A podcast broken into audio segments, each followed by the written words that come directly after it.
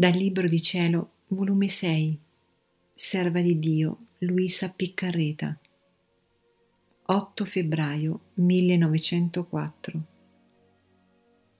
Una delle qualità di Gesù è il dolore. Per chi vive nella sua santissima volontà, non esiste il purgatorio. Ricordo che un altro giorno, continuando a sentirmi sofferente, vedevo che il confessore pregava nostro Signore che mi toccasse dove io soffrivo per farmi calmare le sofferenze.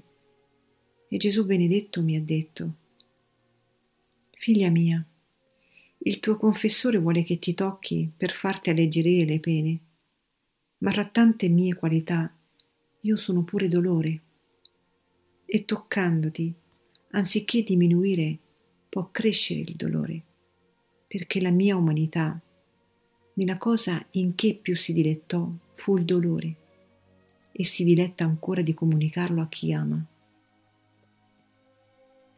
E pareva che in realtà mi toccava e facevami sentire più dolore, ond'io ho soggiunto, dolce mio bene, in quanto a me non voglio altro che la tua santissima volontà. Io non guardo né se mi dolgo né se godo, ma il tuo volere è tutto per me. E lui ha soggiunto. E questo io voglio, ed è la mia mira su di te, e questo mi basta e mi contenta, ed è il culto più grande e più onorevole che mi può rendere la creatura e che mi deve come suo creatore. E l'anima, facendo così, si può dire che la sua mente vive e pensa nella mia mente.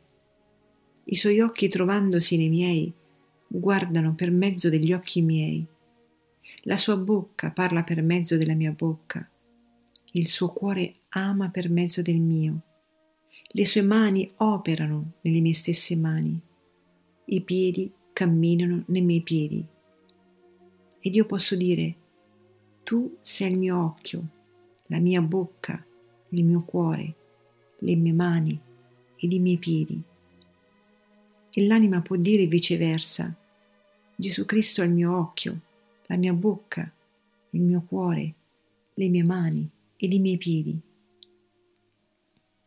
E l'anima, trovandosi in questa unione, non solo di volontà, ma personale, morendo niente le resta da purgare, e quindi il purgatorio non la può toccare perché il purgatorio tocca quelli che vivono fuori di me, o in tutto o in parte.